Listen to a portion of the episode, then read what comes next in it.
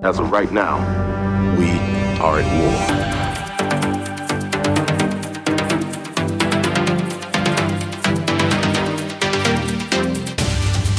How desperate am I? You call on such lost creatures to defend you. How desperate am I? You threaten my world with war. You steal a force you can't hope to control. You talk about peace and you kill because it's fun. You have made me very might not be glad that you did.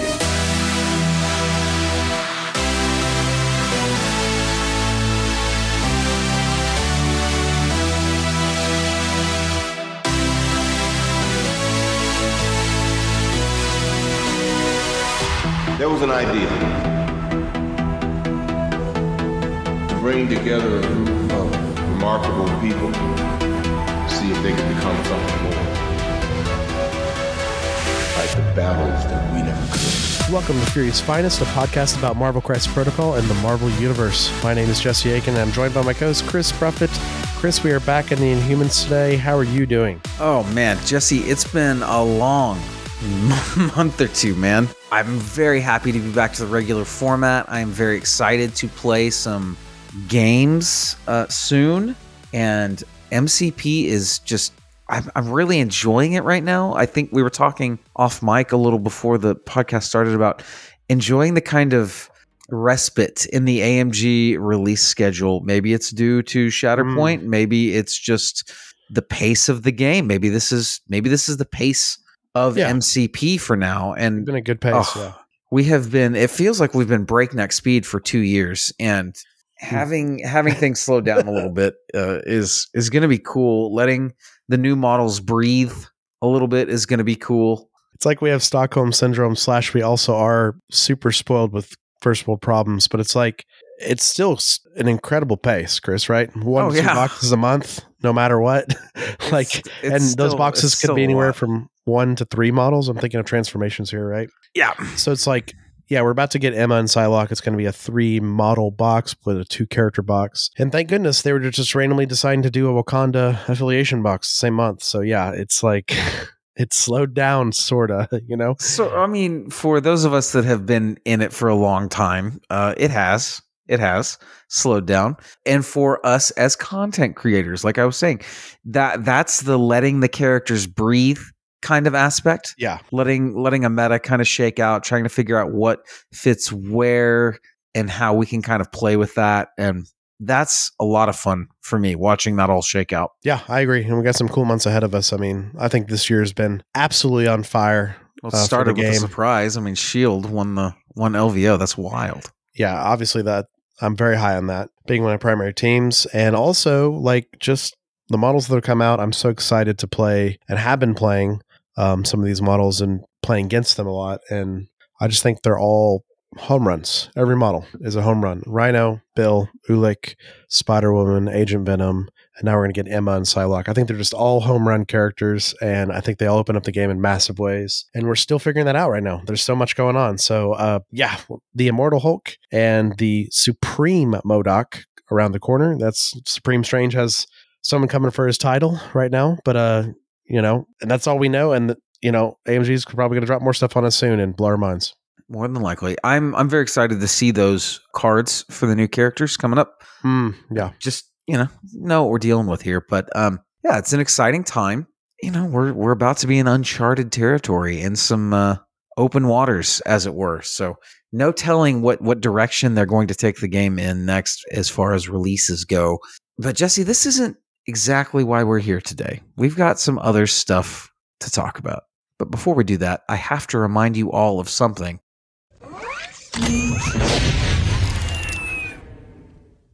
Fury's Finest is supported by Mr. Laser, Square, Site, and DiscountGamesInc.com.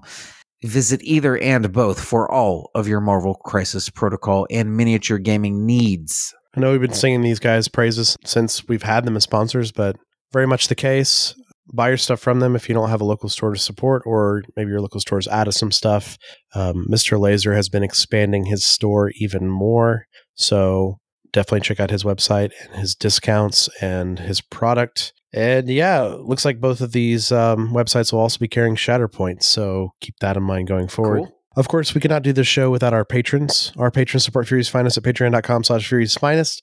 If you enjoy the show and would like to join our Discord community and get access to all these things like our community discussions, more behind the scenes in the hobby channel, more painting galleries no name, the Fury Secret War League, which is now fully underway. If you want to be part of any of that, definitely check out our Patreon and join to help support the show. Also, Chris, this is a good time for me to mention you know, Patreon's a strange thing because you guys Absolutely. actively give us your attention and some finances to help support the show. You're creating this art and this um, podcast and keeping the stuff going. And with all that, with the supporting creators and stuff, I should say more often, but I always forget to tell you guys to check on Patreon that your card is not declined. Sometimes when you get a new card or your card expires, you have to you actually have to go into Patreon update with your new card. That of course could drop you from the Patreon if you don't do that, or it could be something even weirder on our end where it's like you're still part of the Patreon, but then like it's not running the Patreon accounts and stuff. So it's it's it's a very it makes the system all wonky. And then of course Discord's an intermediary with all this because your Discord's connected to your Patreon. So Right. the Discord bot that we have set up that adds people and removes people, you know, based on if they're linked to Patreon, that gets wonky too. So make sure just to check if your card is up to date. That helps us out a lot. Um, you know, couple years back, we had a bunch of people that were declined and they had no idea. And they said uh, if we would have told them earlier, they would have updated it quicker and supported us. So just definitely something to check out every once in a while. Keep basically your membership going and keep us going. So that's just a weird little housekeeping thing. But of course, Chris, we've got a new patron of the week to support and discuss and be excited about this week. And that is Twitch65. Thank you, Twitch, for your patronage. Thanks, Twitch. And as always, our fearsome five are Avenger level producers. These folks keep the lights on every week, and we cannot thank them enough. Of course, that's Rusty, Dylan, Rich, Jason, and Puyan. Thank you so much, guys. Let's get back to the Inhumans and close out our Inhuman series with Crystal and Lockjaw. Ooh, a twofer. All right, Jesse. It's time to talk about them. These two, Crystal and Lockjaw. Oh, these humans. The whole- the whole the whole group has been kind of an interesting uh, an interesting journey as they just have not done a whole lot in a whole lot of time in Marvel. Of course, they have waxed and waned in popularity often, and these two are kind of immune to that, but also the epitome of that. It's very interesting. Yeah, it is a double episode today, too. Yes, it is. Yes, it is. We will be talking about the goodest of boys for uh, just a second. But first, let's talk about Crystal a little bit, who she is. She is the younger sister of Medusa, of course. She's part of the Inhuman royal family. She is an elemental and she is extremely powerful. Yeah, she's the princess. She absolutely is. And then, of course, Lockjaw is the Inhuman royal family pet, the teleporter of the group. He is an extremely loyal, good boy. His history is so tied up with the Inhumans as a group, more so kind of just being their teleportation device a lot of times. But he does have a little bit outside of the group, and we will discuss that. But Jesse, before we get into all of that, we have to set the table a little bit by talking about their superpowers. And we're going to start this week by discussing Lockjaw. And it is pretty simple. Lockjaw is a teleporter. He can not only teleport just in our realm, he can go dimension to dimension, time, space. He's an extremely powerful dog. And he's an extremely big dog. Yeah. he's an human sized dog. He He's- he really is. large. He has he has super canine strength. I mean, he is he is very strong. He's very large. He is very in charge. He is the goodest of boys. He is Lockjaw. Now let's get on to Crystal here. Crystal is extremely powerful. She is an elementalist, like I said. She controls earth, wind, air, fire, water. She not only controls them, say, like a Pyro, of course, who is a master of controlling fire. Crystal controls them at a molecular level. So, unlike Pyro, who can control fire, Pyro cannot produce fire from nothing. Crystal can turn the mole, tell the molecules around her to become fire or water or earth. She can create these these things, these forces, quite literally out of thin air. It and control them to an extreme degree. She is in the Marvel 616 comic book continuity extremely powerful. The big drawback to her powers, of course, Jesse, is that after about an hour, 45 minutes to an hour of sustained use, she is absolutely done. Very draining for her to use, uh, which is kind of a nice little counterbalance to just the raw power that she possesses. Both of these characters first appeared in Fantastic Four number 45 in December of 1965. And like the other Inhumans we have discussed, they were created by Stan Lee and Jack Kirby. So before we get into Crystal's lore and by extension, the lore of the entirety of the Inhumans, as kind of all these Inhuman episodes has kind of gone, I will I'll kind of will focus more on what's Crystal's individual parts in, in all of these stories that we've kind of covered from a few different angles at this point. But before we do that, let's talk about how Lockjaw came to be. Lockjaw is a dog that was from a litter of puppies exposed to Terrigen mists by the the kind of supreme geneticist of the Inhumans. Of all of the puppies gestated in this litter. Lockjaw was the only one to exhibit uh, any powers from the Terrigen Mist exposure. Before leaving the womb, Lockjaw teleported all of his litter mates to other areas on the earth to keep them from being, you know, uh, experimented on, to get them out of a lab as, you know, they don't, to not be failed experiments. So he appeared to be the only pup born uh, at the time. But of course, he was not. He's already a hero. He's a baby and he's already doing heroic things. He is a hero. That's one of the tenets of Lockjaw is that he yeah. is a hero. Uh, yeah. Uh, and he is the goodest of boys. he's he's actually an excellent character. Um and I, I, wish he I wish he was more than just a uh, teleportation device a lot of the times. But now let's move on to Crystal. Crystalia Amaquelin. She is of course a member of the Inhuman royal family, the younger sister of Medusa, often viewed by Medusa as a child. She is actually a major force in the Inhumans. Despite this, uh, she is, as we've established, extremely powerful. And upon, you know, the Inhumans, the Inhuman royal family being exiled, and upon their kind of first interactions with the greater human populace of Earth, Crystal has been very involved in superhero dating. Immediately, she she interacts with Johnny Storm of the Fantastic Four. They quickly fall in love. And as we discussed a little bit in the Medusa episode, Crystal will step in for Sue Storm uh, and join the Fantastic Four for a little while while only being part of the team for a little while, she will, of course, be involved in them defeating quite a few major names, including the best villain of all time, Doctor Doom. Upon leaving the Fantastic Four, coincidentally, Lockjaw would be the one teleporting her back to Attilan, the Inhuman Royal City, the, the Inhuman City, the only city. They would make a pit, a quick pit stop, and they would save Quicksilver upon saving Quicksilver, they would Quicksilver and Crystal would begin dating, they would fall in love, and they would quickly get married. Quicksilver, of course, being a hothead, we know that he's kind of the most villainous hero in many ways. He just kind of has a sour attitude, though, usually aligning with the side of good. And maybe he's a bad guy in some instances, uh, but uh, they will have a daughter together but the marriage is not going to last a, a, long time. It is very rocky. It's just, it's, yeah, it's just not good. Crystal will kind of also develop some feelings for the Black Knight, Dane Whitman.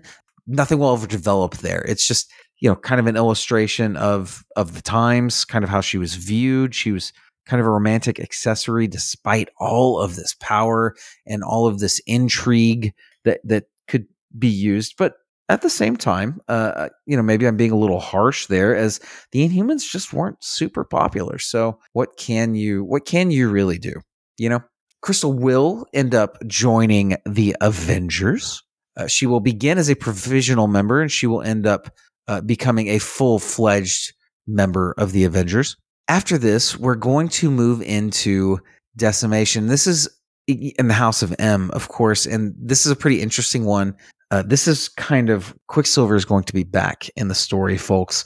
He's going to be depowered uh, through this this House of M event, and he's going to show back up. He's going to kidnap Luna, he and Crystal's child, and he's going to expose Luna against Crystal's wishes to Terrigen Mist. Luna will develop powers, and of course, who is there to help Quicksilver do this, Jesse? Who? Poor, unfortunate, misled Lockjaw. Because despite being a good boy and always a hero, he is still a dog. so uh, the resolution to this is going to be Black Bolt kicking the tar out of Quicksilver, and that Good. will effectively annul the marriage between Quicksilver and Crystal, which will free her up to start entering some statecraft with one of our favorite anti-villains. As touched on before in the Black Bolt and Medusa episodes, the Kree and Skrull are going to start playing a huge part in the Inhuman story at this point. So, against her will and without her prior knowledge, uh, Medusa will not only entertain but agree to a marriage between Ronan the Accuser and Crystal as a matter of statecraft. And it's it, it is interesting because it really forces Crystal to kind of grow up. She's very upset about this happening. Uh, It happens right in front of her face, but she eventually grows to realize that, well, maybe not realize, this might be the, the wrong word there, Jesse, but she eventually grows to accept this as, you know, kind of think about when you're watching Game of Thrones. They're, they're talking about the duty of the common people and all, and yada, yada, yada. She kind of accepts that. And, and of course, in the Marvel universe, less goes bad than in Game of Thrones, and good good guys are actually good guys, so it works out a little better. Uh, she will grow to accept the marriage and become a treasured and celebrated queen of the Kree. She is considered uh, a queen of the people uh, due to her compassion and not showing any kind of class restrictions or, or anything. Her willingness to get down in the muck and speak well and treat just average Kree citizens with uh, extreme amounts of compassion. And that is one of the reasons I like Crystal a lot. She's one of my favorite Inhumans. After doing all this, all these deep dives on the Inhumans, it, it's her compassion and humanity to Hmm. everyone that I, I really uh, enjoy about Crystal. That's something that, as I get older, uh, really, really speaks to me a lot more. Hmm. Yeah, it seems interesting too that a through line with a lot of her stuff, you know, and this is fitting of the royal family younger princess thing, but it's also like a lot of the Inhumans customs, some of them are kind of messed up. Of course, of course, The Terrigen Mist being one of them. And Crystal's got her thoughts on that, right? I mean, literally, she does. you just talked about that whole storyline with her daughter, and it's like she's against it, and she's the actual Inhuman by blood, and Correct. Quicksilver's the married in Inhuman, right? Well, Quicksilver is dealing with a lot of trauma here. Uh, he is not entirely. Oh yeah, he's got a lot. He is 100% having an extreme mental health crisis, but he also happens to be a superhero. So, you know, things things go awry. But yeah, she is a little weary Pushback. of the Terrigen Mists. I mean, Mhm. as we will discuss when we get to Karnak, he is an inhuman, but he has never been exposed to the Terrigen Mist. His brother Triton, uh, after exposure to the Terrigen Mist, can no longer be on land for extended periods of time. He he is a, a fully aquatic creature now uh, because of the Terrigen Mist, and, and because of that, uh, that that really scarred Karnak, and he has just avoided it. Of course, he develops some really uh, kick butt powers elsewhere, but or, or, abilities. I don't know. Depends on how you want to get it. Talk about it. We'll get there when we get there. But uh, yeah, it's it's really interesting. I think there is a lot of uh, stories left to tell with the Inhumans, we're not quite done here. Uh, I do want to mention a little bit here. Crystal will be involved a little bit in the Civil War II storyline. uh, and she will be involved in the Inhumans versus X Men. Uh, for some reason, the uncanny Inhumans that happened more recently than anything else we've talked about here, she Hmm. was not in, but she did come back with a vengeance in uh, all new, all different uh, Marvel, of course, when the A Force was formed. Of course, Crystal will be involved there. But now, guys, I want to touch on Lockjaw's little bit of uh, history that kind of is, is outside of the rest, his own little pieces of Inhuman history. Yeah, and outside of Crystal in particular too, right? Because Lockjaw, exactly, they are they are tied he together at the hip for a long Yeah. time. Yeah. like he is the the royal family's dog, but she is. Oh man, primary. and they bring out special. They bring out things in each other. They Mm. it's it's a good writer that uses a pet to show interest uh, interesting parts of a character and crystal's playfulness is really really brought to the foreground with uh especially jolly uh Mm. in, in uh, not just jaw but uh in inhumans volume 2 it's Okay. it's cool stuff but lockjaw his special little times so the most interesting early on with lockjaw he has this this period we have touched on the inhumans being trapped in Attilan behind this negative force zone that eventually Black Bolt will take down. But Of course. Johnny Storm is just head over heels for Crystal at this point. And Lockjaw Lockjaw is really not inhibited by this by this negative zone. So, but he can't he can get out, but he can't exactly bring other people in. It's kind of a Lockjaw only passageway with this thing. Lockjaw is going to take uh, Johnny and his buddy Wyatt Wingfoot on an absolute wild goose chase through wild just times and dimensions. You know, all all the while Johnny just cannot get his mind off Crystal, and it's just it it makes me laugh because of course the Inhumans were not immediately good guys. They were kind of you know what's going on with these folks uh, for a little bit, and it just Lockjaw not not trusting Johnny initially. It's just you know it's just good old I like that. good old dog stuff. of course, he is going to uh, after Inhumans Volume Two and, and a lot of things like that. Lockjaw is going to pre Civil War One. Lockjaw is going to kind of take a little vacation. He's going to become Ben Grimm, the Thing's pet, for a little while. Ben is eventually going to move to France, and Lockjaw is going to choose not to follow him to France, rejoining the Inhumans, just taking a little sabbatical, uh, fetching trees in the park with old Ben Grimm. Uh, pretty cool stuff. One more thing of note, of course, is Lockjaw will become the pet of Ms. Marvel, Kamala Khan, Yep. for a while, kind of, and kind of her protector. He he's sent there by Medusa to just keep an eye on this this new Inhuman that chose to stay on Earth, and uh, it's leads to some fun stuff. He helps her defeat the inventor, who is yeah. uh, yeah. which I mean, we talked about it in her episode, of course. But you know, he's he's a clone, Spider Foes villain. Mhm, and he's a there. clone of Benjamin Franklin. So it's it's pretty funny stuff. Chris, I mean, I know we're gonna get to this probably later, but Lockjaw is kind of like this the Steve Rogers of the Pet Avengers.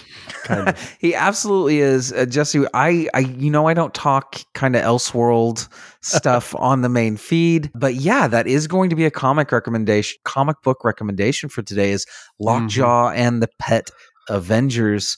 Have to. it- it's just a super fun story and of course as i always say with these guys uh the inhumans are kind of back in i don't want to say a big way but they are around. So there is a lot more inhuman history developing in modern modern comics now or that has recently taken place.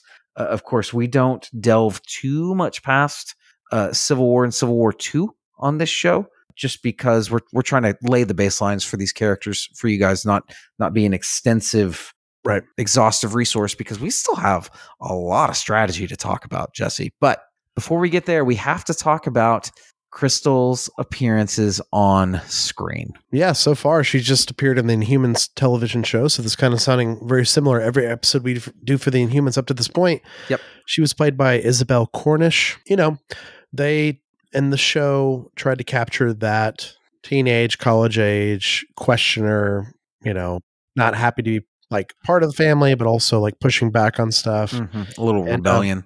Yeah, this is the actress they cast, and it is what it is. And also, Lockjaw is also in the show. Uh, I imagine most of the CGI budget went to Lockjaw, and he is to scale. I mean, a very cool thing they do in the show very well is, you know, Lockjaw's not perfect CGI by any means, but his scale and his physics do make sense with a dog of his size. You know, him and Crystal definitely have scenes together. Him and Black Bolt have a lot of good scenes in the show, and obviously Lockjaw and Medusa have good scenes too. So that is part of like I think Crystal and Lockjaw were definitely parts of the show people did enjoy, and especially Yeah. Lockjaw. And I think I think standouts of the show, obviously, like we've talked about before, were Lockjaw and Black Bolt. And um, so it's kind of like we're kind of putting a bookend on the Inhuman show, and even some Maximus stuff. And of course, Maximus played by Iwan Rheon, who of course is known most for playing Ramsay Bolton, the Lord of the Skin Flayers in Game of Thrones. Boltons are terrible, terrible people. Well, just I mean, don't condemn the whole family line. It's just the Boltons we know. Right. The Boltons given to us in these storylines. And it's just when you're in a universe that's that bad and you're the guys that are that bad, That is a grim. That is the grimmest, darkest universe to get this popular since 40k, right? and to be the twisted people in that universe is like, okay, okay. Mhm. Especially under Ramsay Bolton's, yeah, um, he's of course, lordship. Yeah. He's an So- excellent actor. He conveys that mental instability uh, uh, of both Ramsay and Maximus uh, very well. So yeah, maybe we'll get Maximus one day in MCP and we can talk about him again. But yeah, I think we obviously a lot of interactions with him and of course Isabelle Cornish playing Crystal because that's a big part of conflict as well. So there it is. There's all our Inhumans content uh, up to this point in the MCU until maybe they come back into the MCU. Time will tell. Um, but right now it's not looking like the case. Though, you know, we do know that Black Bolt exists in other universes, which is very cool. It is cool. Now, I'm going to give this comic book recommendations. I'm going to go over them quick, guys. You've heard the same recommendations, and you're going to continue to as far as Inhumans go. Uh, just that's just the way it is with these guys. Uh, but Inhumans Volume Two, of course, War of Kings, and for your Lockjaw special needs, Lockjaw and the Pet Avengers by Chris Eliopoulos and Ig Guara. Please read that; it's very fun. Yeah, and of course, Chris is recommending Inhumans and War of Kings for Crystal and Lockjaw content in the primary. And of course, this is a secondary fun Lockjaw issue here, uh, four run issue, I believe. And then, of course, they've expanded on the Pet Avengers since. Uh, I think it's just Pet Avengers uh, after Lockjaw, the Pet Avengers. So very cool. I love Throg personally. We So- all love Throg. And of course, Chris, I mean, we love Throg, but Lockheed, I mean, being Mutants fans here, Lockheed is a bad, bad man. he's a bad That is a that is a powerful dragon. That was a powerful man. dragon. Powerful dragon. Very good stuff. So yeah, definitely check out the Pet Avengers. But yeah, Chris, I'm definitely gonna be reading after this Human series. I'm gonna be digging into this Inhuman series and War of Kings. Mhm. Inhumans. Volume Two is cool. Uh, it's it's it's a little dated uh, in the same way that like uh, War of Kings is, just the fonts and things like that. You know, Oh, okay. okay. but uh, it's it, But storytelling's art- really good. The art's Yeah. great. It's Yeah, it's so- still great. It's just if the weird- art's weird weird, little not stuff. dated, I'm I'm pretty much in. Art's the biggest thing that holds me back. you could tell what era it's from, but it's not Gotcha. dated in a Amen. bad way. Some things are classics for a reason. man. Hey, it's it's good stuff, man. And like I said, we're gonna avoid uncanny inhumans for these for for Crystal. Don't even read it yet. gotcha. Save it. All right, Jesse. I think it's time. Yeah, it's time to go into strategy, and we're going to go into strategy today too. And I'm sure Chris can provide some more potential lore bits when we go into strategy because you know there's a lot said about these characters' superpowers on their cards, and that's their very much thing. That's very much their thing in MCP. So let's get over to strategy. Chris, starting with Crystal. Her name is Crystal. Her alter ego is Crystala Amaquelin. She is a three threat character, which is great. She's a workhorse character of this game. She is a small base, stamina of five on her healthy side and a stamina of five on her injured side. Her defenses are three physical, three energy, and three mystic, respectively. Size two, and her only different three threat thing on her card is she's a long mover. Not that three threats aren't long movers, but that's her standout out of her stats. What do you think? You know me, man. I love a long mover, even with a even with a small base. Love a long mover. And especially as a three threat, that immediately tells me that we're we're looking kind of in, uh, you know, asset running territory. Yeah, absolutely. And we'll go and get the obvious and the the cool thing out of the way. She's a long mover with flight. So same as Mm. uh, same as our Gwens and and things like that. She's a a long mover three threat that ignores terrain. Um, Gwen with her wall crawler. Um, you know, just a different name for flight. And of course, flight and wall crawler, we're seeing things come up in the game that reference these things, superpowers that do things with these characters. I mean, Bill, he Bill hunts characters with flight. that's that's a new feature they've added to the game. So it's not. I remember when the game first came out, a lot of people were asking why name them flight and wall crawler different when they're the same ability, and clearly AMG has proven Oh, all yeah. those people wrong because you know Kraven can mess with people's wall crawler. Bill can Mm. Destroy people with his hammer that have flight, right? So these are things that they're little nuances, little paper, scissors, rocks that come up. And yeah, so just think of Crystal as mobile as Gwen, and that's a crazy thing. But Chris, we got to get into Crystal's attacks because you touched on it briefly in lore, and we didn't. We talked about more Crystal as a person and her history, but she's a master is. of all the elements, and they cover that in her card, which is super cool. So we're going to go through her attacks, and there are four of them, which is unusual and unheard of for any character in MCP, which is great. Four attacks, which I absolutely love, honestly. Jesse, her first attack is a physical attack. It is Earth Shaker. It is an area one attack, strength of five, power cost of zero. After this attack is resolved, this character gains one power, so it is a gainer. On a wild, you will trigger stun. After the attack is resolved, the target character gains the stun special condition. So, area one, kind of hard to set up for such a fragile character. Uh, But if not ideal, Not but if you're up in it, five dice with a stun, it's not the worst. Yeah, and let's go ahead and remove all pretense now. I mean, this is the attack you're Mhm. going to use least with her, but what's cool about this is all of her attacks are gainers, all four of them. So you're not even worrying about when should I use the strike, when should I use the gainer. Yeah. Just get that out of your mind and just think about all of her attacks are this attack is a strength of five, and all the other attacks are a strength of four. So this is the one that when she's in a bad spot, you will use it because it's more dice Yeah. that's really it. Stun is super cool. Stun is a very effective superpower, especially on higher threat characters. But if Crystal's in a spot to use an A1 attack, you've put her in a bad spot, probably. So it is one of those things like, this is a cool attack to use maybe when opponents jump on her, right? And also, it is an A1. So if they really do jump on her, several of them, maybe you can get a couple of them in this A1, you know? Um, very cool. Not as easy Yeah. as the A2, the Area 2, but I love it. And I love that these are all gainers because it just makes her math so easy. Also, Chris, I mean, we've been doing this series for some time now. She is inhuman. So every attack she has has a reroll. So all of her attacks kind of have that quasi Right. 0.5 or even a whole number higher strength added to them. So very cool. And also means that she can get the stun off a little bit more consistent than other characters with five dice attacks with wild triggers. That's really what it is, which is very cool. But moving on, she has a second physical attack called Hurricane Blast. It's a range four, strength of four, zero power cost gainer. After the attack is resolved, Crystal gains one power.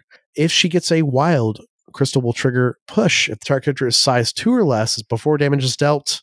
Very nice clause before damage Yeah. is dealt, because if you kill them with this, you still push them. They're pushed away from Crystal short. Uh, I love this attack, Chris.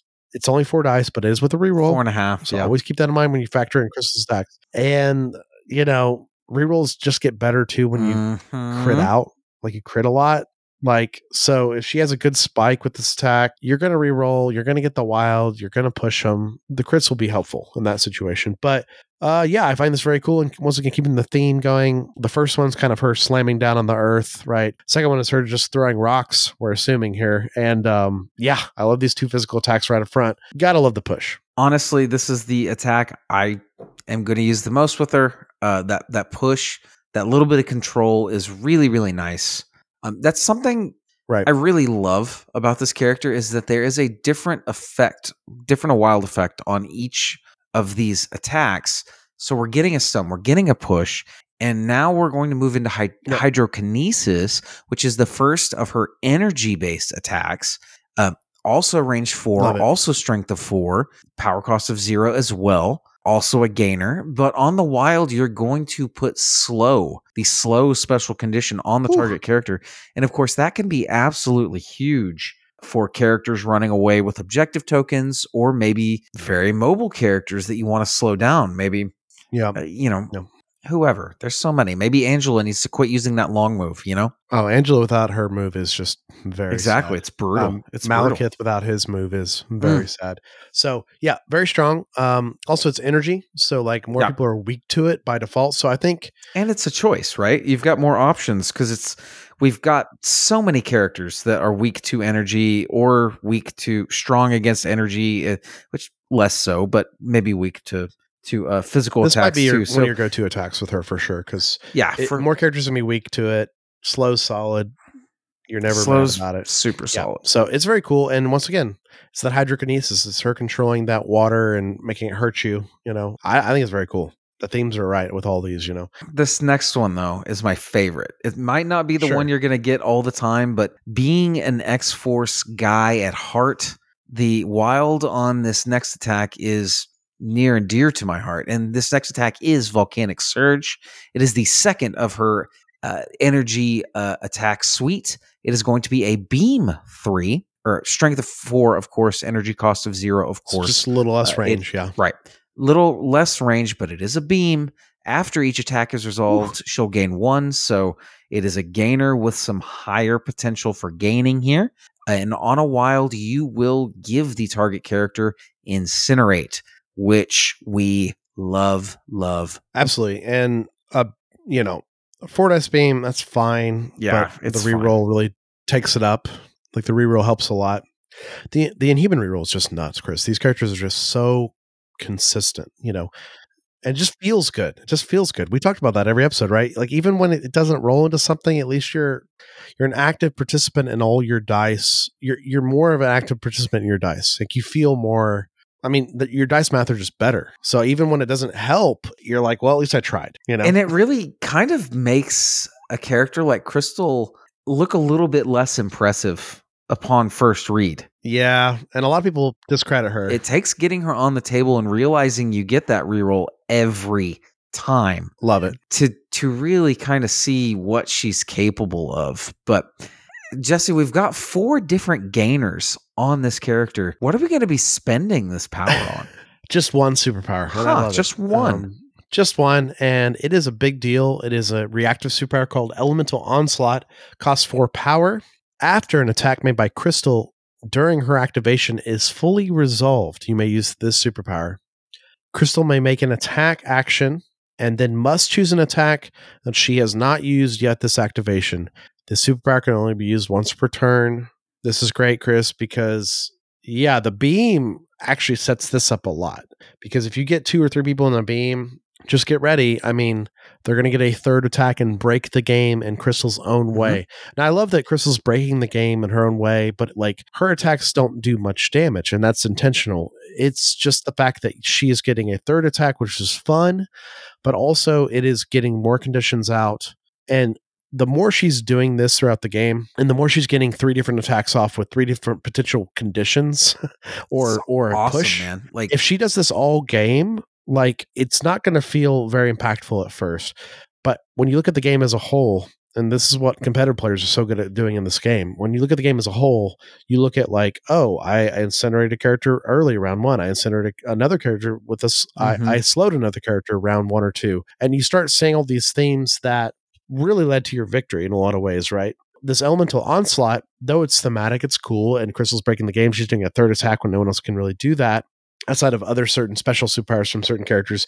It's like or cards. I don't know. It's it's a thing you just talked about, Chris, where it's like Crystal is hard to gauge because her impact on the game is very nuanced. it, it's for sure less obvious and we're even going to talk about that with her next not to to speed us along too Yeah. much here but with her next superpower uh it, it's 100% tiny incremental things that add up especially if you have an experienced pilot controlling crystal keeping her within the proper bubble uh keeping her safe yet able to reach out and touch people to get those pushes to apply those slows to apply those incinerates. So I, I think I have built up to where I have to talk about this power now. So let's talk Yeah. about her next power. It is an innate superpower. It is called elemental empowerment. And I think it is very good. Enemy characters Yeah. performing a shake action while within range three of Crystal may not remove the incinerate, the slow, or the stun special conditions. So these are all the conditions she can hand out with her four attacks. Within three of her, they cannot be removed. Not being able to shake a slow, as you know, the given examples have been Angela and Malekith, is huge. Not him not being able to get rid of that, like Ma- Malekith not being able to get rid of that slow for just one activation is massive. Yeah, yeah. Incinerate. Not is- being able to remove incinerates. I mean, I don't see much reason to run Crystal and X Force, but let's say you did. Having her in the middle of the board, keeping those incinerates on the opposing team, Yeah. letting your just insane melee characters run rampant, uh, you know, against two defense dice, three defense dice instead of threes and fours and fives. It's just well, not not Yeah, fives. she's an awesome support. she's a really good support and at three threat that is where i like my supports two and three threat unless they are extremely good this is that is the the amount of threat i want to be spending on them Not being able to shake is just like it is game breaking in some ways, right? Like it's it's like you cannot do stuff that you might want to do until Crystal's gone off the Mhm. tape, right? So it's like stun and incinerate, especially Yeah. Chris, are just debilitating for for more powerful characters. a lot of the more powerful characters are immune to stun at this point but the ones that are not i- it is a it is a major major Yeah. If you can get a stun on one of those big boys that that are not immune Yeah, like. I mean, Ulik's starting to run the game right Yep. now, and Ulik's not immune to stun, and he hates it, right? Because if he can't do his charge, what's he good he's for in trouble. yeah so uh, range two attacks, I guess. oh right? yeah Right? don't don't get me wrong he'll still hit at like range two, yeah. But yeah, if he can't charge you, yeah, you're you're in a lot better spot. So closing out her card, Chris, she has the inhuman innate superpower. Crystal may reroll one die in her attack or defense rolls. So once again, these defenses of three three three are much better than they seem, which is great. She also has the innates of flight, which I already mentioned, and of course that beautiful inhuman immunity to poison. I love it so much thematically. And uh yeah, Chris, I mean, her card nothing changes on the back. She's exactly the same. Kind of a nuts character in the sense of like how little we see her in I the know. game, but but how good of a role filler she is. She is a condition giving turret character that can pivot and pick up extracts when it time comes to be with her long move. In fact, she's also a really good character to get extracts early round one. Yeah, that long move the is rest of the game sit sit back right and just turret, just turret and hold that extract. Maybe stand on a secure. applying slows, maybe getting a push. Yeah. And the cool thing about Crystal is like she's never going to do a lot of damage, and that's kind of your opponent's downfall, as they never really go after her because they're like, well, she's not going to do much damage to me, and that's true. But the longer she goes throughout a game, the more value she's going to have on the game as a whole. Yep. And so it's like it's tough where it's like obviously there's someone who's always a bigger threat than Crystal every time you play a team that has Crystal. That's just gonna, how it's going to be. But then you're kind of split where you're like, do I want to give Crystal value all game? Don't want her to get off two or three gainers a turn, right? I'm thinking that with the beam, right?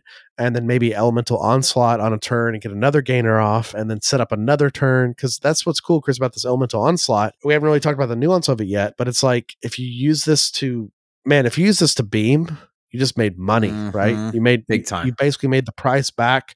Say you beam two or three people. Well, in that way, you kind of paid for the elemental onslaught almost because next turn you'll get a power Exactly. power phase and you'll you'll be able to elemental onslaught again.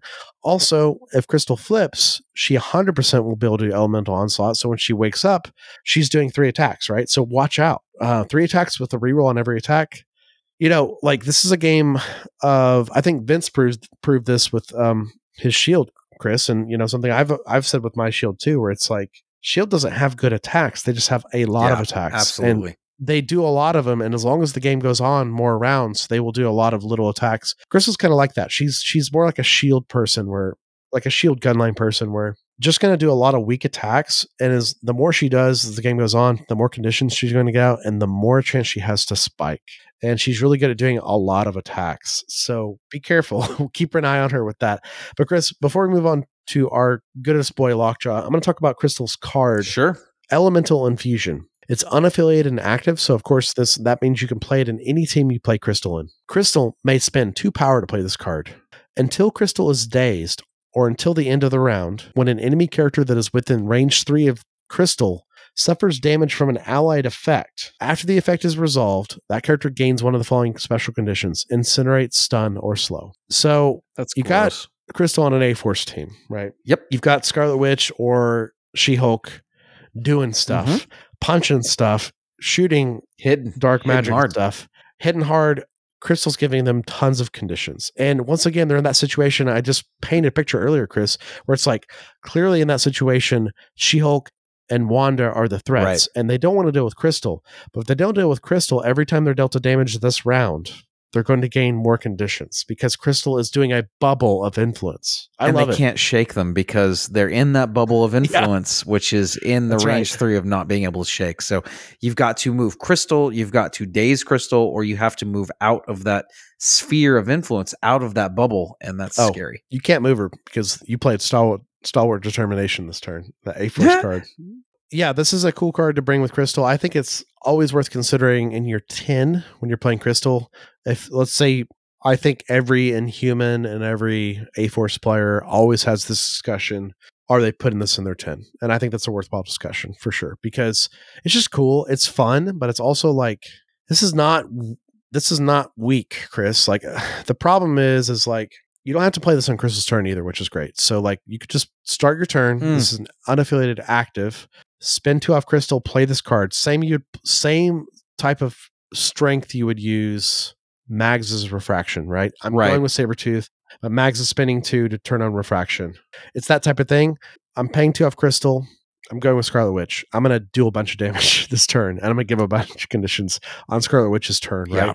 And then Crystal gets to go later and give out more conditions. So it, it it's a cool synergy. It's very synergistic with her kit. It's a Absolutely. yeah, that's a fun play pattern. And the interaction between the other characters on your team that Crystal can have is super fun. Granted, it's there's a little bit of a learning curve to that. You've She's a learning curve character. got to straight learn up. your positioning. You've got to learn when when she needs to be out, what she needs to be doing on specific sets of crisis crisis, crises, whatever.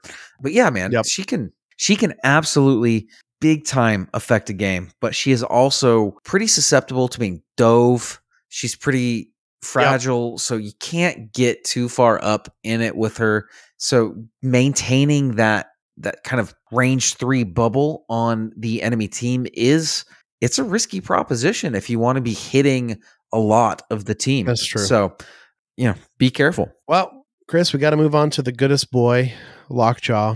Keep the strategy going because we'll obviously talk affiliations for Crystal and Lockjaw at the end of this segment. Don't want to get too excited about Crystal because I've got a lot of cool things to talk about in the affiliation content. So, Lockjaw, his name is Lockjaw. His alter ego is Lockjaw. He's a size three character on a medium sized base with a stamina of six on his front side and five on his back. Very respectable because he's a three threat character, Chris, which is great. He's a medium sized base with a short move, and his defenses are three, three, three with that inhuman reroll. So once again, we're in that same realm as as as Crystal, where it's like his his defenses are good for a three threat. They're very good for a three threat because of the reroll. But I'll read his first and only attack, and then we're going to talk about all of his awesome Yeah. superpowers. Um, but Lockjaw is very slow, and I think the theme is very right because he's he's a big bulldog. He's not very fast, but you know it's that venom movement where it's like short move with a medium base is clearly better than short move with a small base, right? Um, so Lockjaw is faster than Crossbones. Yeah, it's a little deceptive on how quick it can be, but it's yeah, it's It's not it's great, not but it's, it's, not quick by the traditional definition, just a little quicker than you think. every Max player in the world is like, yeah, it's it's it's it's not fast, but Yeah, it's, faster not. than it's faster than the slowest thing in the game, which is a small base with a short move, which is very few characters in the game thus far. I doubt. I, I. I was going to say I doubt we see yeah, many more. Mysterio, Crossbones, like It holds them back very, very much. As it should because they could do stuff. Yeah, dude. Mysterio can be Yeah. nuts. But Lockjaw has a strike attack. It's his bite. It's a range two, strength of four, power cost of zero. After the attack is resolved, Lockjaw gains power equal to the damage dealt. And if he gets a wild, he will trigger bleed because a big giant bulldog attack. After the attack is resolved, the target character gains the bleed special condition. Chris, once again, four dice. We've talked about this before. Wong has this attack. We did our Wong episode. Worst attack in the game, except Lockjaws is much better than Wong's Yep. because Lockjaws has bleed and a reroll. Yep. So Lockjaws is actually a very respectable bad strike. Wong's is just Bad. roll dice and pray. Wong, Wong's is a last resort, you know, which I love. But Lockjaws is like, you know, you're probably never doing this with Lockjaw until it's really in the front. I was going to say it's kind of incidental if you're doing this. You're not moving to make to get a bite off. he has a superpower later that is an action. And we already mentioned he's slow. And to keep up with his team every round, he probably has to walk every turn at least once. So the bites are thematic, incidental. They're going to happen and they're going to help you, but not really worried about this average strike, you know. But Chris, we got to move on to Lockjaw superpowers. He has three active and three innates. So let's get going. Jesse, the first of the active superpowers is Drop It. It's going to cost you three power. Choose an interactive terrain feature of size three or less within range two. Throw it medium. Uh, this superpower can be used once per turn. So, terrain only throw, but we love a throw. a three for 3 Mhm. we love Yeah. it we love amg's like motto of like their design philosophy of making things that are like one type the price equal to the Yeah. size or like if it's a double type if it's like terrain and a character it's a higher Right. price I, I love this kind of theme and of course lockjaw has no issues building power we'll get to this later but so he's throwing stuff a lot which is great and also keep in mind chris you know we always have new listeners people new to the game throws are so strong because they don't take an action Right. and Lockjaw can easily walk, throw, bite, some sort of combination of these things, and that's very strong because throws are a ton of damage. A size three throw is a is a four dodge Right. save, and that that's a lot of damage guaranteed coming at your opponent. So best way to deal damage is this throw. But moving on, Chris, Lockjaw has a very cool superpower that's also active called Interdimensional Bloodhound. Cost three as well. So keep in mind his kit is very expensive because these are all great. Yeah. Choose an enemy character.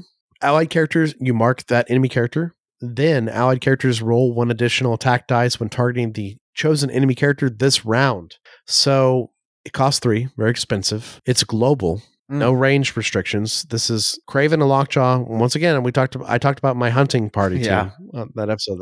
You can double stack Kraven and Lockjaw, which is super cool for hunting party.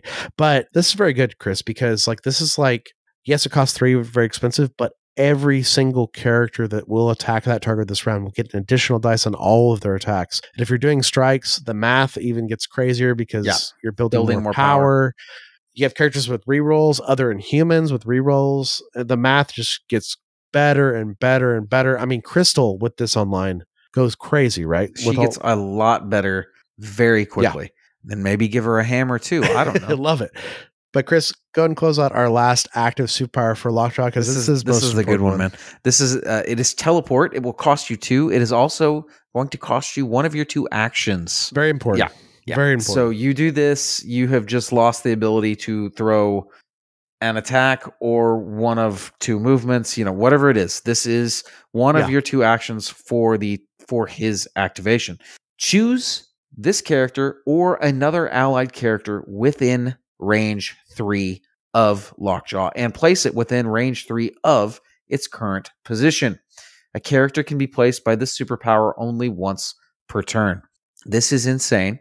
Teleporting it's a large base Yeah. character, uh, range three is even nuts. better. Yeah. but just moving anyone that far out of their activation, just yeah, just even moving Black Bolt. Uh, it's just it's yeah, so good. I, I I read this power, Chris, and I, I I know how good it is. And I know how crucial it is to his kit, and I'm just like, man, what's AMG going to do with Nightcrawler? What are they going to do with American Chavez? I like, know. I see this, and I'm just like, it's something in this realm, and I love it. I love it so much. So, two power to move Lockjaw himself or a character range three. You you have to do this every turn, almost. I mean, really, Well, and just moving that's your goal with him. moving a character range three that is somewhere around range three away from Lockjaw. That's that is a huge amount. yeah and keep in mind too you can always like to maximize the movement you can double walk lockjaw Mm-hmm. right as long as the allied character is range three, like let's just say you want to keep them at max range. Let's say, for argument's sake, you walk Lockjaw short and then you walk them again short, but you're like, I'm not even going to go the full short distance because I can't. I want to stay in range three, right? You still made that other character, which is obviously a higher priority, a more powerful character. You put them the max distance you could ever put them, mm-hmm. right? Like you, you're right at three, and then you're putting them at three again. It's massive because Lockjaw, keep in mind, Chris, I mean, you mentioned the, the strength of Lockjaw teleporting a larger base character, but you also keep in mind that Lockjaw is a medium base character. that's part of this factoring of teleporting too, right? Like he's a lizard size base, and it's like that's creating distance too. It's creating more mm. inches. Mm. So it, it's really cool. You're not going to double walk. Teleport your big threat, your Black Bolt, your She Hulk, your Magneto, whatever it is, and you are very happy. You are very happy.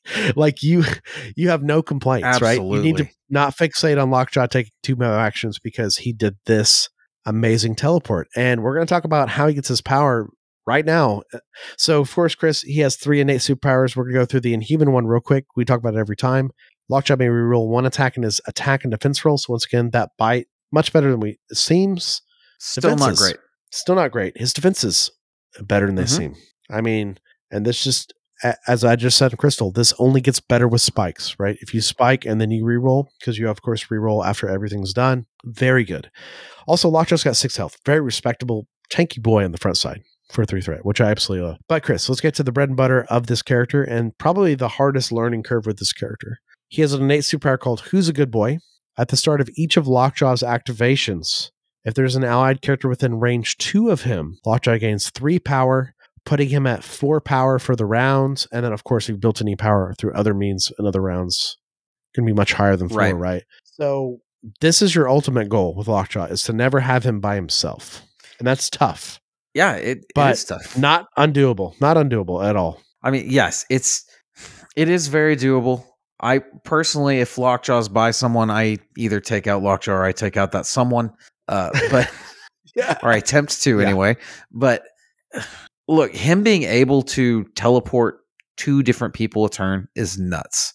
Uh, him being able to possibly teleport and get a bl- interdimensional bloodhound off, like his powers are so impactful, and the fact that if you play him properly, you can guarantee getting at least one of these very powerful things off every activation, and that's yeah. And I'll, I'll clarify because I might have misspoke earlier in the sense of like his teleport is an action, right? Yes. And so it's like when I meant you there's a turn you double move him. The turn you double move him is obviously not a teleport turn, but you're setting in place the next turn, yeah. right?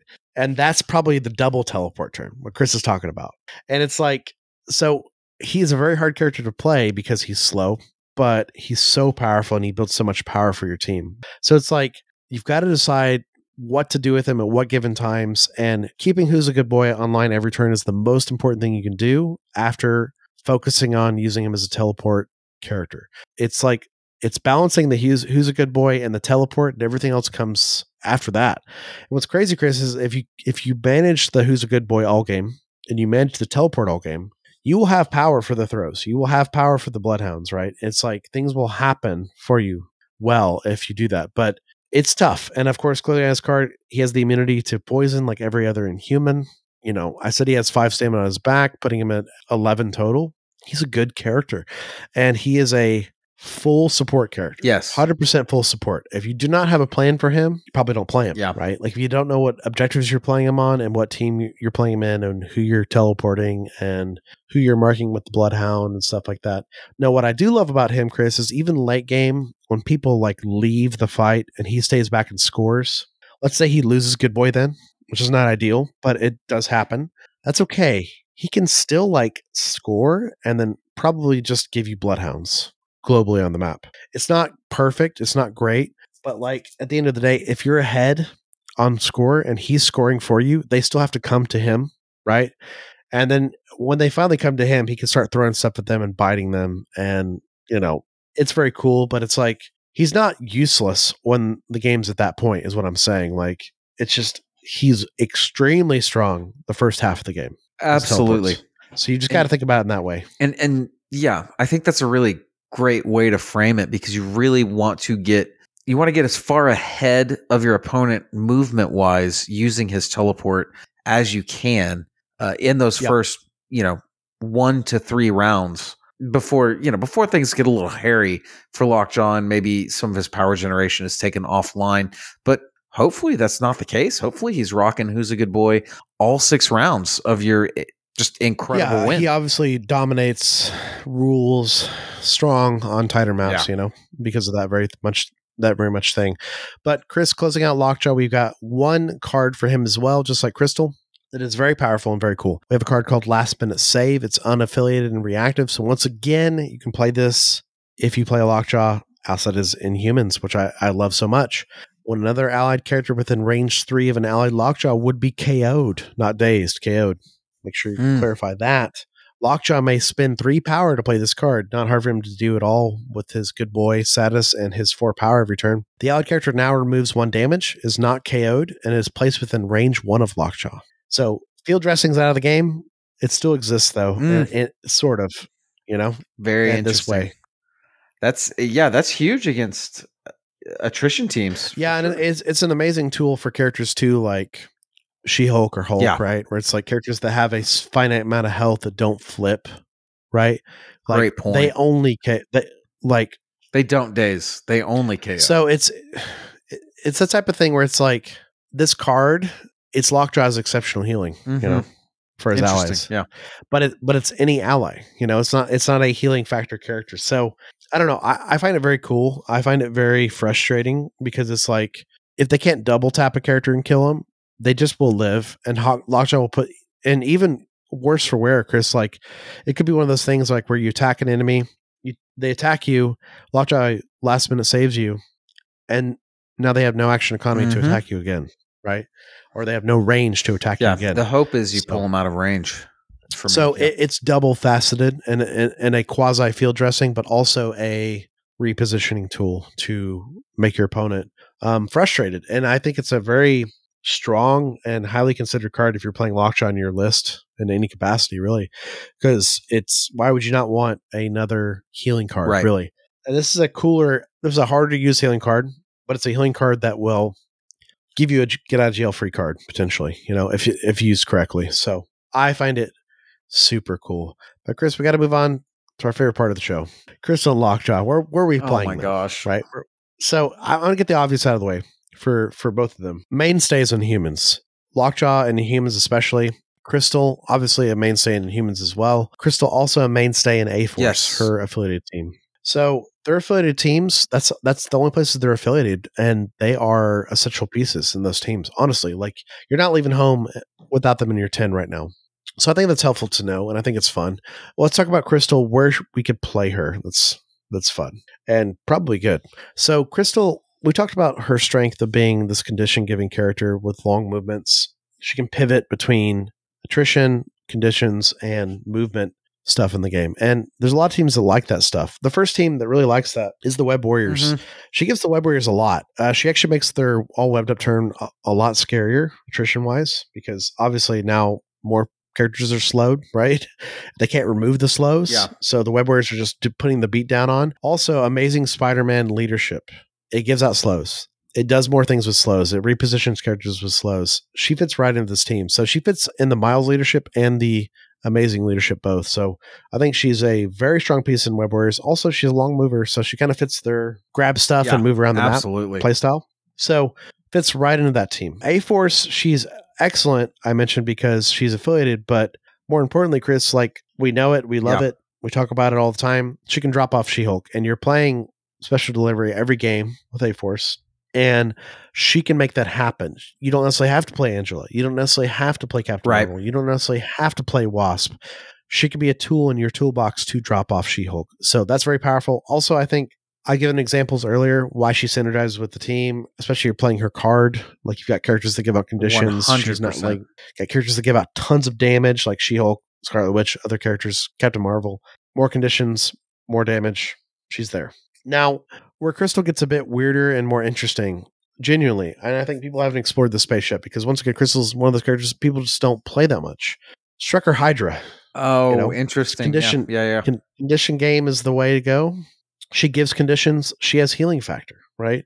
It's like her biggest weakness is that she's a glass cannon. And Strucker kind of shores that up for her because as long as she can give a condition, Still susceptible to spikes, but her longevity Yeah, of course. against like a shield or something like that just She- skyrockets. Yeah, like little bits of damage, she just she heals it off. Now from there, it's like anytime you need a support that gives you conditions, she can fit. So it's really up to you. But I mean, it's like Chris was talking about it in different ways. Is like she could be played next force. She Mhm. could play, be played defenders, right? Defenders, she can change any of these attacks to mystic, or she can change Yeah. the physical ones to energy and things like that. She has options, but it's like I think her main places where it's like, all right, humans, A Force, this kind of web warriors or this Hydra situation. And I think that's fine. I mean, she is one of those characters where it's like, just play her where you want to play her and see if it works for you. Because no team is going to be upset about a bunch of conditions and a bunch of long range attacks being added to their team, right? So that's really what it is. I actually think she's a pretty cool fit in Spider Foes because you add her in human reroll on top of their def- their reroll, and then you give more conditions. They're already kind of running the board in their own special way with their movement, their throws, their sizes. She kind of sits on the back and gives them a lot of support. But moving on to Lockjaw, he's kind of interesting because he's one of those characters he was spoiled for the game, and all the podcasts in the world, luckily not us, but a lot of them were doom saying the game's over, Lockjaw's making turn zero broken, all this stuff. He could do a lot turn zero. And Yes. you got to be aware of that. Like him and Steve, teleport discount, Bloodhound discount. He's a threat in Steve. He just is. But let's talk about him in Humans, his affiliated team. Oh my gosh, Chris, he is an amazing piece in Humans because he's teleporting Black Bolt up the table every time you need Black Bolt to be somewhere to double tap. He's doing that. Also, the Inhuman leadership synergizes with him so Yes. well because you can round one, you can go with Lockjaw early. You can good boy, of course, because you're all in the deployment. You're sitting a ton of power with Lockjaw. You double walk him to a secure. And then every turn, the rest of that round, you're just passing power Mhm. off Lockjaw to the rest of your team, right? Enabling all these R and Ds for your whole team.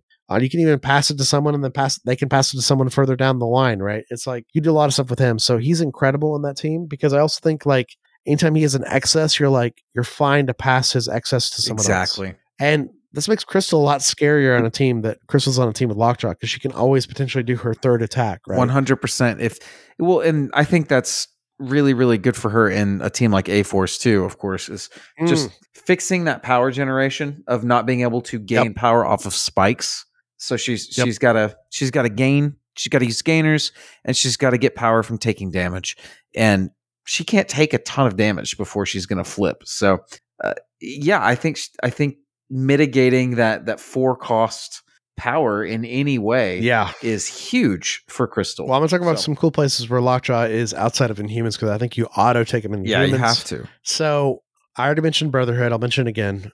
I think he's an amazing piece in Brotherhood because you get mags up range three, beginning of the game. You're already in a good spot. Also, Chris, he has a throw. He can throw and create max power for your Yep. team on his turn. He can just double walk. He can single or double walk on his turn, throw something into something else, blow that stuff up, give your team power, set up the rest of your team, set up asteroid M's. He's he's kind of nuts in that way. Um, he's a really cool Brotherhood member for that purpose. Similar reasoning for Black Order. He can help these big pieces get at the table Mm, and also be a super support for Yeah. Black Order. Bloodhound for Black Order nasty, nasty. it's nasty. it's nasty, right? But I've talked about the hunting party. I really think he still fits in the hunting party really well. That criminal syndicate led by Shadowland Daredevil. You're running Kraven. You're you're running Lockjaw. You're just marking stuff. You're already rerolling with the Shadowlands leadership. You're adding more dice. It's just res- rapid fires. Yeah. Just hunt what you want to hunt. But of course, keeping that theme going with like the big characters delivering these characters places. We talked about She Hulk. He's a good fit there in A Force or Avengers with She Hulk. But Dark Dimension, Chris, he's getting five power a turn. Five power a And turn. he's moving the big boy. moving up. Dormammu up. He's a large base model, moving him up range three every turn, no Mm. matter what. right? And then he's potentially marking something or throwing something if if the math's right with his with his power for the round and stuff. But if not, that's okay. He just double moves to an objective and teleports to Dormammu the next turn again. That's enough reason for him to excel in that team, you know? But it's also like any team that has a big piece that needs that has issues moving, he's really good at that. But like those are the those those are the main spots I think he really shines. Any team with slow moving characters too, he's really good. He's a really good piece. It's just funny that like we went from him being like doom and gloom about him owning turn one, and then he kind of just dropped off. Yeah. And it's like outside of outside of Inhumans, of course, and outside of some of these fun teams like maybe Dark Dimension or Brotherhood player getting their pieces up faster. you know, I also think he's a really cool pick in Sentinels for the same reason, right? Because you can get the Sentinels to the midline round one, start double tapping. It's what they want. Yeah. You're just It's their biggest weakness, right? So if they get their strikes off early, Mm. they're sitting good. So try them in those places, try them with the big characters, but also just try them in humans and maybe even A Force, like Chris said, and you will not be disappointed. Also, him in A Force, he's getting even yeah, more power. He's going to be Right. powered up. So it, it's fun place to play him. And I think Lockjaw is one of those characters, Chris, that like he is a super powerful support. And as the game goes on and on and on, he's just going to get more places that could I- work. yeah. Right. Um, like Asgard starred for spots, but he's really good in Asgard. Like the theme is kind of there with Bill working with him and stuff. But it's like getting Thor up the table earlier to do more strikes to get Thor's dice online earlier, or even get Bill's dice online earlier, stuff like that. And then you've got Odin's blessing and last minute save. You've got two like exceptional healings. Just do it. There's Try it out. So many things to try here. Yeah, these are just two really nice support characters, characters. and that's something cool about support characters is they can fit in some really strange places, and, and it's it's Yeah, fun to experiment with. It's fun to try out, uh, and it's fun to just see how how well they can work. You know, it is are some of these weird ideas worth the the investment? You know, No, absolutely. And sports are less about like their gimmick and more about like what are they doing for your team and your goals, right? Where it's like I think I, I think using Lockjaw or even like Crystal in Asgard is a good example where it's like, do I necessarily need them? Not necessarily, but when I'm going to It use kind of- them, yeah. what are they going to do for It my team the game and help plan. me control the battlefield? Like, is that worth it? Yes. Okay, then I'm putting my in my ten, right? And I just think I think Lockjaw is one of the cooler pieces to play in the game. Like he's he's a giant English bulldog, and you want to see him on the table for just, sure. Just try it out. But yeah, those are my recommendations for affiliations and splash affiliations. And if you're playing humans, you already you already know everything I've said this episode. Yes. Like you, you're just like uh, you're preaching the choir, Jesse. so you know the power of these support characters. The tough part is knowing when to play them at what times, because it seems like within humans. You're playing Black Bolt and, and Medusa every game, right? So then it, from that point onward, it's like, am I taking Crystal? Am I taking Lockjaw? Am I taking both? Am I taking one of these affiliated like people who have helped the Inhumans like Beast or Quicksilver or like it, you kind of ask yourself questions from that point onward. So I find it very cool. Lockjaw, really good with uh, Ms. Marvel. You thought she could already get where she wanted before. What if she started her turn with the teleport? You know, Goodness. A lot of things. Fury's Finest is supported by our wonderful patrons. You can become a Fury's Finest patron by going to patreon.com slash Fury's Finest. find us online. Find us on Twitter at Fury's Finest Cast and Instagram, Facebook, and Twitch at Fury's Finest. Email us at furiousfinest at gmail.com with any inquiries, ideas, collaborations, and leave us reviews on your podcast platform of choice. It really helps us out. Of course, the Fury's Finest Secret Wars League 5 is fully underway, and the Painting Gallery with No Name next competition is fully underway as well. It's in hmm. two threat characters. So if you want to be part of those things, definitely check out our Patreon and check out our Discord. Also, like, you know, you can also just be part of the community and get ready for the next ones because clearly we'll Secret Wars 6 will be shortly after this. And of course, the next painting gallery will be after this as well. So, a lot going on in the community, and we want you to be part of it. Thanks to Approaching Nirvana for intro and outro music and help spread the word about the show. We help people know about the Secret Wars League, the painting gallery with no name. A lot of cool stuff happening in the community, like Jesse said. And, you know, just the game's growing. Let's keep uh, let's keep the show growing and let's keep the community moving forward. Absolutely. So, of course, you can always find Chris and I online. You can find me, Jesse, on various places Twitter, Instagram, and Longshanks, all at Jesse Aiken. That's J S S E E A K I N. Chris, where can everyone find you? Find me on Twitter at Chris Bruffett. I might tweet again. We'll see. Chris, this was a fun Inhuman series. I hope we get to return this in the future. I'm sure with AMG, Yeah, we absolutely are going to. There's just you know, there's, there's too rich of characters uh, still on the vine there for them to not want to release them. So and too powerful a leadership, quite frankly. I mean, I mean, it's still. I said at the beginning of the series, and a lot of people messaged me, and they're like, "I never thought of it that way, Jesse." And I'm I'm happy you said it that way. But I mean, we talked about this, Chris. It is It's one of the best leaderships in the game. It just it just is like being, but it is one of the Mhm. hardest to play, right? Because it's like every round you have to decide who's moving up power from who, and am I did, did I do it right? Did I Yep. was it a mistake? And that takes time. That takes reps and Black Bolt is worth it for that leadership. That leadership is so powerful, and you know he's got all these great pieces around him. So I think Inhumans are of course, there's always people rocking them that always just know them and always are a threat out Human there. fans are loyal folks. So uh, keep an eye out for that.